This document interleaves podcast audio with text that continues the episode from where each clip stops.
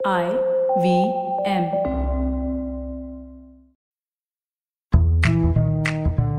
आज़ादी का अमृत महोत्सव। बस, यही महोत्सव हम सबके मन पर आजकल छाया हुआ है। और वैसे भी, अगर हम रोज़मर्रा की ज़िंदगी के बारे में भी सोचें तो आज़ादी के तो हम सारे दीवाने हैं। हमें आज़ादी चाहिए चिंताओं से। हमें आज़ादी चाहिए अनिश्चित ज़िंदगी से। हमें आज़ादी चाहिए नफरत या फिर नेगेटिव इमोशन से। और हमें आज़ादी चाहिए फाइनेंशियल स्ट्रेस से। पर हम ये सोचते हैं कि आज़ादी का मतलब बहुत सारी संपत्ति। बस मेरे पास अगर करोड़ों रुपए आ जाए तो मैं आज़ादी से, चैन से अपनी ज़िंदगी जीऊं। ये बात सही तो है, लेकिन पार्शियली करेक्ट है। तो आज हम आज़ादी, वो भी फाइनेंशियल स्ट्रेस से जो आज़ादी हमें चाहिए उसे हेल्थ इंश्योरेंस के माध्यम से समझने की कोशिश करते हैं। वैसे भी हम कुछ एपिसोड से कई फाइनेंशियल इंस्ट्रूमेंट्स के बारे में बात तो कर ही रहे हैं। मेडिक्लेम पॉलिसी अरे, नहीं नहीं बाबा, वो तो मुझे जो एजेंट पुश करते रहते हैं ना, वैसी वाली पॉलिसी नहीं नहीं नहीं नहीं। अरे नहीं बाबा, आज की चुस्की में मैं आपको हेल्थ इंश्योरेंस के डर से भी आज़ादी दिलाऊँगी, क्योंकि मैं इस चुस्की में आपको हेल्थ इंश्योरेंस की कुछ रियलिटी से मिलाने वाली हूँ।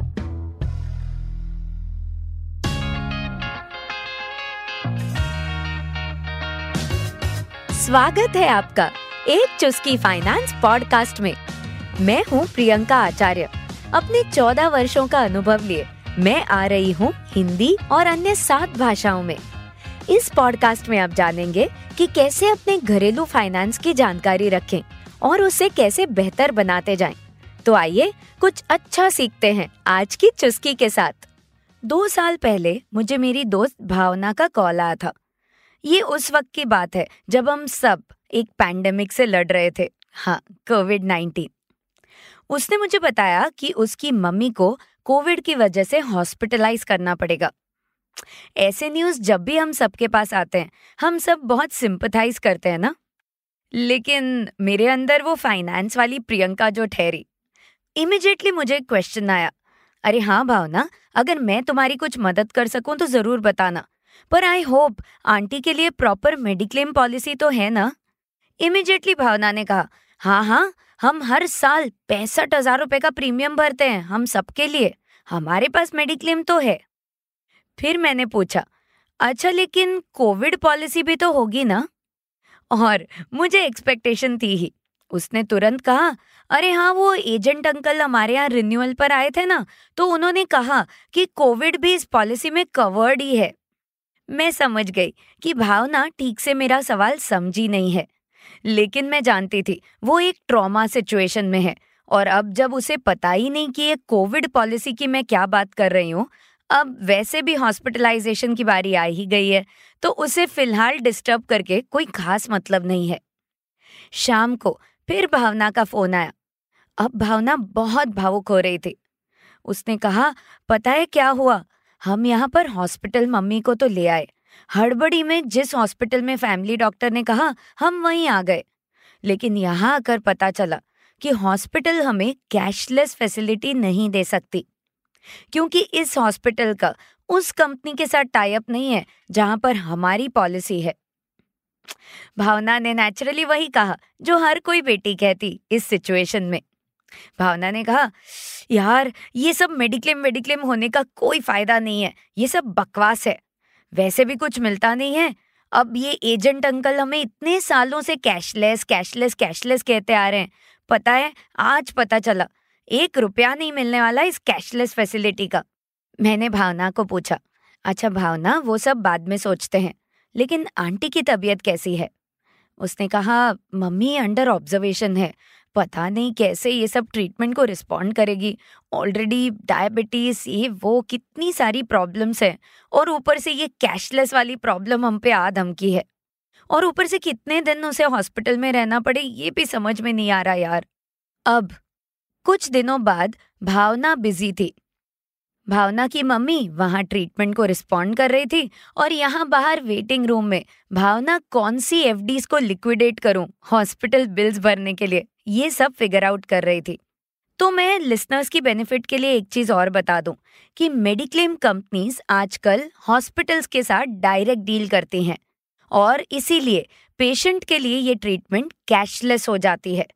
पेशेंट को बिल नहीं भरना होता। बस डिस्चार्ज के बाद इंश्योरेंस कंपनी और हॉस्पिटल इनके बीच में ही सेटलमेंट डायरेक्टली हो जाती है। हाँ बस आउट ऑफ़ पॉकेट एक्सपेंसेस अगर हो तो वो पेशेंट को भरने होते हैं। जैसे अगर एक एग्ज़ाम्पल लें तो तीन लाख का अगर हॉस्पिटल का टोटल बिल हुआ और हेल्थ इंश्योरेंस कंपनी ने दो लाख नब्बे हज़ार का अप्रूवल दिया है। तो पेशेंट को वो जो दस हज़ार एक्स्ट्रा भरने हैं ना, उसी के वही बिल हॉस्पिटल को भरना होता है। लेकिन भावना के केस में तो केस रिवर्स था। उसे जाना पड़ा रीइम्बर्समेंट ऑप्शन के साथ, क्योंकि जब कैशलेस ट्रीटमेंट नहीं मिलती तो हमें लेना पड़ता है रीइम्बर्समेंट ऑप्शन यानी अब भावना को पूरा बिल भरना पड़ेगा और उसके बाद मेडिक्लेम कंपनी में डॉक्यूमेंट सबमिट करके उसे रीइम्बर्समेंट लेनी पड़ेगी। फाइनली दस दिनों के हॉस्पिटलाइजेशन के बाद आंटी को डिस्चार्ज तो मिल गया। आंटी ठीक ही ठाक थी और भावना खुश थी कि आखिरकार इतने एफर्ट्स के बाद एटलीस्ट मम्मी सेफली घर पर तो आ गई। अब डिस्चार्ज के बाद भावना ने सारे डॉक्यूमेंट्स को अरेंज किए और रीइम्बर्समेंट के लिए सबमिशन कर दी। उसे लगा अब मम्मी भी सेफ़ है और ये जो टूटी फूटी एफ़ हैं, इनको तो मैं फिर से जोड़ लूँगी। जब रीइम्बर्समेंट के पैसे आ जाएँगे तो मैं फिर से सारे के सारे पैसे एफ़ में डाल दूँगी। बट यार लाइफ इतनी सिंपल नहीं होती, जब हम फाइनेंस की चुस्कियों को इग्नोर करते हैं। अगर आप याद करें तो कोविड पेशेंट्स बहुत क्रिप करते थे ना, कि पीपी किट्स और ये सारे इक्विपमेंट्स इतने महँगे हैं और ये हमारी पॉलिसीज़ में कवर्ड नहीं होते। इसी तरह, भावना के साथ भी यही हुआ। कंपनी ने तैतीस हज़ार yes thirty three thousand rupees उसके बिल से इक्विपमेंट एक्सपेंसेस नहीं कवर होते, ये कहकर काट दिए। अब भावना क्लूलेस थी। फिर से भावना ने फ़ोन किया और मैं जानती ही थी कि ये फ़ोन ज़रूर आएगा। अब मैंने उसे फिर से पूछा, क्या तुमने आंटी के लिए कोविड पॉलिसी कराई थी? फिर उसने वही राग आलाप छेड़ दिया, अरे वो एजेंट ने कहा था कोविड इज़ कवर्ड। मैंने कहा, अरे भावना, तुम जो कह रही हो ना, वो हॉस्पिटलाइजेशन एक्सपेंसेस कवर हो रहे हैं। वो बात तो सही है, लेकिन क्या तुम ये नहीं जानती कि आईआरडीए ने स्पेशली कोविड के इक्विपमेंट्स के प्रोविजंस करने के लिए दो तरह के नए कॉमन प्लान्स लॉन्च किए थे। एक का नाम था कोरोना रक्षक, एक का नाम था कोरोना कवच।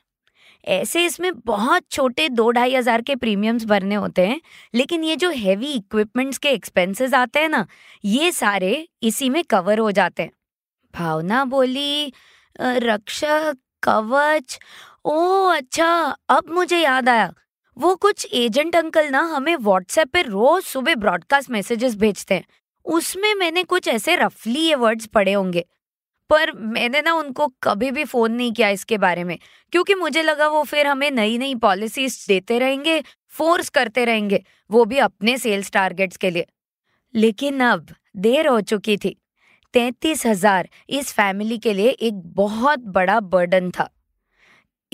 आंटी की तो तबीयत ठीक हो गई, लेकिन ये जो घाव लगा था, इसको भरने में शायद कुछ समय और लगेगा। दोस्तों, ये एक बहुत सैड स्टेट है ना? और ये सिर्फ़ भावना के परिवार के साथ नहीं, कई परिवारों के साथ होती है। मैं इस एपिसोड में कोई आपको दुख भरी दास्तान सुनाने के लिए नहीं बैठी हूँ। मैं यहाँ पर आपको तीन चीज़ें बताना चाहती हूँ, जो कभी एक हेल्थ इंश्योरेंस के मामले में आपको इग्नोर नहीं करनी है। सबसे पहली बात प्लीज़ अपनी एरिया की तीन नियर बाय हॉस्पिटल्स और अपने शहर की तीन टॉप मोस्ट हॉस्पिटल्स का लिस्ट अपने घर में हमेशा हैंडी रखें। और सारे परिवार के लोगों को इन तीन प्लस तीन हॉस्पिटल्स के बारे में पता होना चाहिए। आपको ये भी पता होना चाहिए कि इन छह सात हॉस्पिटल्स में आपकी वाली कंपनी में कैशलेस फैसिलिटी मिल जाएगी कि नहीं? और जब जब आप पॉलिसी को रिन्यू करें तो इसकी इन्फॉर्मेशन को अपडेट ज़रूर कर लें। क्या पता अगर उस हॉस्पिटल और कंपनी का टाइप टूट गया हो तो वो नेटवर्क हॉस्पिटल के लिस्ट में ना भी शामिल होती हो। इसलिए हर साल ये इन्फॉर्मेशन ज़रूर रीचेक कर ले। दूसरी बात, हमेशा अपने फैमिली का रैपो, यानी फैमिली का कनेक्शन, अपने हेल्थ इंश्योरेंस एडवाइजर से ज़रूर रखें। हम अक्सर हेल्थ इंश्योरेंस एडवाइजर को परिवार का एक व्यक्ति मिल ले तो बहुत हो गया ये मानकर चलते हैं। लेकिन ऐसा कभी मत कीजिए। तीन या छह महीने में एक बार। एडवाइजर को घर बुलाइए या फिर उनसे ऑनलाइन मिल लीजिए, और वो भी पूरे परिवार की मौजूदगी में। ये सारी बेसिक इन्फॉर्मेशन जो आपकी मेडिक्लेम पॉलिसी की है ना, ये उनसे एक बार रिवाइज कर ले, ताकि जब इमरजेंसी आए, भगवान न करे अगर इमरजेंसी आए तो आपकी फैमिली उस एजेंट से बराबर कोऑर्डिनेट कर पाए, और हिचकिचाए भी नहीं। और हाँ अपने एजेंट से ज़रूर ये क्लियर आउट कर लीजिए कि ये रेगुलर मीटिंग्स आप बस फीचर्स को रिकॉल करने के लिए लेने वाले हैं और मेडिक्लेम की दुनिया में जो नई नई चीज़ें होती हैं, उसको जानने के लिए। ज़रूरी नहीं कि आप इसमें एक नई पॉलिसी खरीदें ही खरीदें। और तीसरी बात, जब आप हर साल, लगभग हर साल, अपनी हेल्थ इंश्योरेंस पॉलिसी को रिन्यू करते आए हैं तो ये भी ध्यान में रखें कि हम कुछ कुछ सालों में अपने फर्नीचर्स, अपने पर्दे, अपने पेंट्स, अपने होम डेकोर को भी तो रिनोवेट करते हैं ना? लेकिन अगर आपकी पॉलिसी सालों साल रिन्यू होते जा रही है, वो भी किसी रिनोवेशन के बिना तो इसको रिनोवेशन और अटेंशन की बहुत ज़्यादा ज़रूरत है। अब भावना की सिचुएशन के बारे में सोच सोच कर दुखी होने के बदले आज़ादी का अमृत महोत्सव अगर आपको जेन्यूनली मनाना है तो इस इग्नोरेंस और आधी नॉलेज से प्लीज़ आज़ादी ज़रूर ले लीजिए। और इस अमृत महोत्सव को अमृत कवरेज यानी प्रॉपर हेल्थ इंश्योरेंस कवरेज के साथ ज़रूर मनाइए। तो ये थी आज की चुस्की। मैं हूँ प्रियंका आचार्य और ऐसे ही कुछ किस्से कहानियों के साथ आपके फाइनेंस की समझ को भारी बनाते रहूँगी। आपके फीडबैक और सपोर्ट का मुझे इंतज़ार रहेगा। आप मुझे फॉलो कर सकते हैं Instagram at the rate Priyanka U Acharya पे और लिंक प्रियंका आचार्य प्रोफ़ाइल से। अगर आपको ये शो अच्छा लगा तो IVM पे और भी शोज़ हैं, जिनसे आप बहुत कुछ सीख पाएँगे। तो आ जाइए आई वी पॉडकास्ट के ऐप या वेबसाइट पर। एक चुस्की फाइनेंस पॉडकास्ट और IVM के बाकी सारे शोज़ को आप सुन सकते हैं आपके पसंदीदा ऑडियो एप्स पर भी। हमें सोशल मीडिया पर अपना प्यार ज़रूर दें।